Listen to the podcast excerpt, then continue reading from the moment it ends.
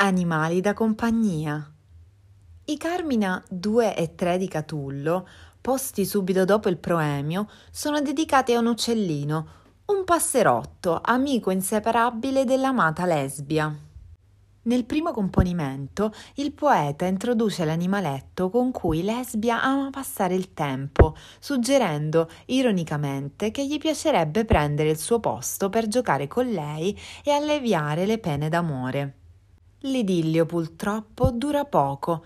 Il Carme 3 è un lamento funebre per il passerotto, la cui morte improvvisa ha causato il pianto e la disperazione di Lesbia.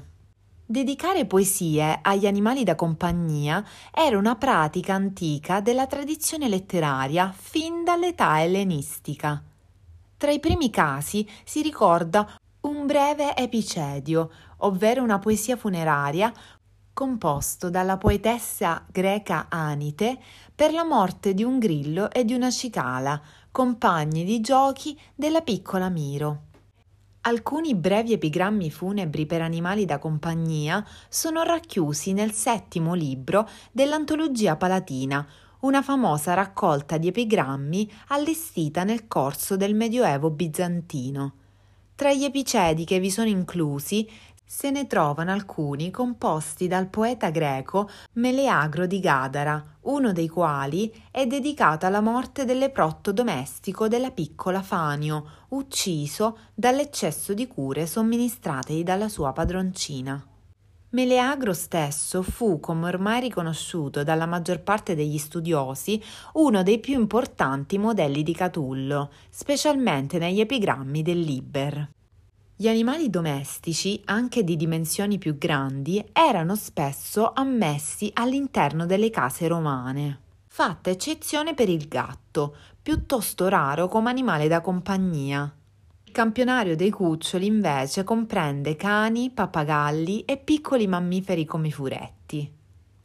Particolarmente apprezzati erano gli uccelli parlanti, come pappagalli e alcune cornacchie, di cui si ammirava la capacità di imitare la voce umana. Una silva, cioè un componimento occasionale del poeta latino Stazio del I secolo d.C., piangeva la morte del pappagallo di Atedio Meliore, committente del Carme. Gli animali più ricorrenti nelle case romane erano i cani, allevati per la caccia fin da epoche molto antiche, ma in seguito divenuti sempre più comuni come animali da compagnia.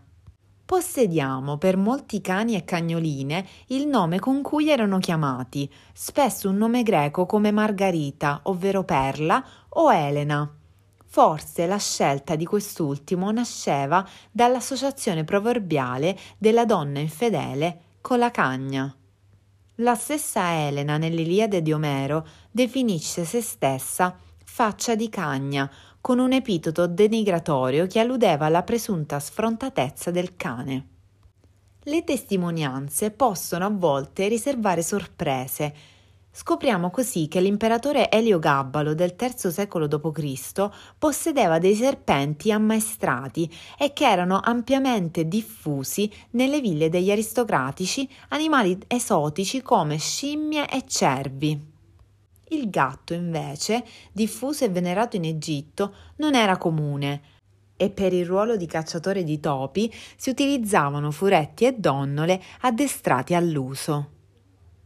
Una trattazione a parte merita il cavallo, animale simbolo delle classi sociali più benestanti, mezzo di trasporto e compagno in guerra.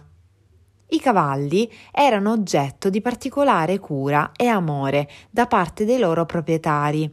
Un famoso aneddoto riferito da Svetonio tra il I e il II secolo d.C vuole che l'imperatore Caligola intendesse nominare console il cavallo Incitatus, vincitore di numerose corse, manifestando così il proprio amore per l'animale, ma anche un profondo disprezzo nei confronti dello Stato romano.